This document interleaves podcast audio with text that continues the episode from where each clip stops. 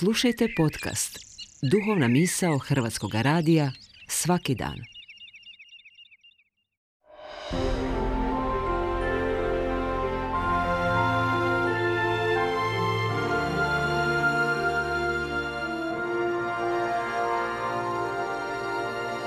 Duhovna misao. Urednica je Blaženka Jančić.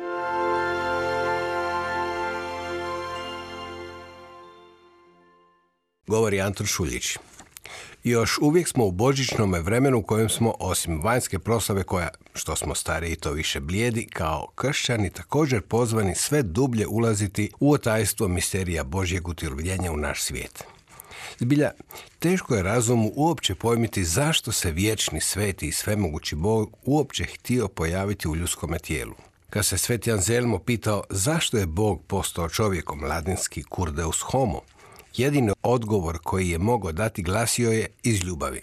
Taj teolog i filozof iz 11. stoljeća, čije je dijelo daleko nadišlo svoje vrijeme te postalo stožernim u povijesnom razvoju teološko-filozofske misli Zapada, zapitao se po kakvoj je nužnosti i zbog čega Bog, koji je svemoguć, uzeo ponisnu i nesavršenu ljudsku narav, te postao konkretnim čovjekom da bi nositelje te iste ljudske naravi mogao spasiti, otkupiti od grijeha. Anzelmov je odgovor jasan. Bog spašava čovjeka iz ljubavi, ali on ga ne spašava bez čovjeka. Ljubav je ona koja je i samog Boga, kako tvrdi Sveti Anzelmo, navela na utjelovljenje u konkretnu Isusovu ljudsku narav. Ljubav dakle premošćuje sve granice, čak i one zadane prirodi. Stoga je veliki prirodoznanstvenik i teolog Teilhard de Chardin mogao ustvrditi da je ljubav najveća sila u kozmosu. Ona nadilazi ne samo sve granice, nego premošćuje i spaja svjetove i, kako bi rekao Sveti Pavo, nikad ne prestaje. Ima na ime pečat vječnosti, pečat samoga Boga.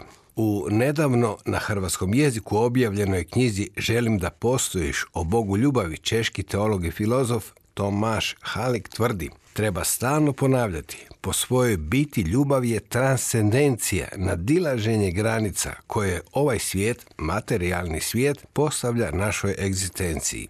Naše ljudsko, filozofsko razmišljanje, a da kako i ono teološko, ima stanovitu obvezu razmišljati o ljubavi posebice onoj kakva nam je objavljena u Isusu Kristu, citiram, premda znamo da na koncu svi njezini izričaji moraju zanijemjeti u kontemplativnoj šutnji na pragu tajne, zaključuje Halik. Pa ipak, naše teološko i duhovno razmišljanje svoje uporište ima u Novome Zavjetu.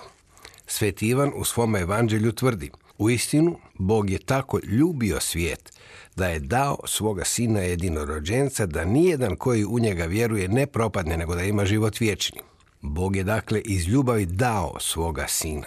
To njegovo davanje čistije ničim zasluženi dar. I to dar koji premošćuje sve barijere i nadvisuje svaki razbor i razumsku argumentaciju. Taj očev dar, međutim, nije darovan da bismo se mi poigrali božićnih predstava, jastica, bogate trpeze ili pak marketinških sladunjavih pjesama i kičastih poruka.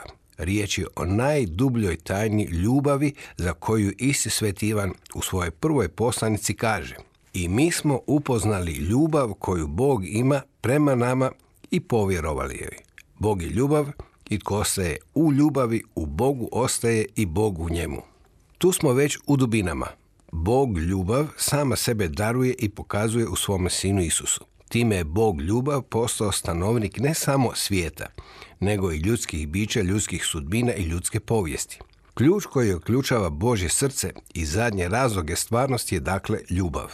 To je onda i program i zadatak, pa Sveti Ivan u istoj poslanici nešto malo prije kaže Tko ne ljubi, ne upozna Boga, jer Bog je ljubav. Ako je ljubav na dilaženje sebe, kako zaključuje Halik, onda je u Božiću i u Božićnom otajstvu čovjek pozvan nadilaziti sama sebe ili biti bolji od samoga sebe, kako bi rekao naš književnik, akademik Mladen Makedo. Krist jasno pokazuje da je kako divno kaže naša božićna pjesma, došao radi čovjeka, odnosno da je došao potražiti čovjeka. Stoga s pravom i zapravo čudesno točno židovski znanstvenik Claude Montefiore zaključuje dok druge religije opisuju čovjeka u potrazi za Bogom, kršćanstvo navješta Boga koji traži čovjeka. Isus je učio da Bog ne čeka grešnikovo pokajanje. On odlazi potražiti ga da ga pozove k sebi. Dopustiti Božiću da nas nađe, ali također i u sebi potražiti i naći boljeg sebe kao i u drugima potražiti i naći bolje njih, to je tek zadaća i božićevanje. Tko se dao na taj put, znaće prepoznati i razloge sutrašnje svetkovine triju kraljeva ili još bolje i liturgijski ispravno, bogojavljenja.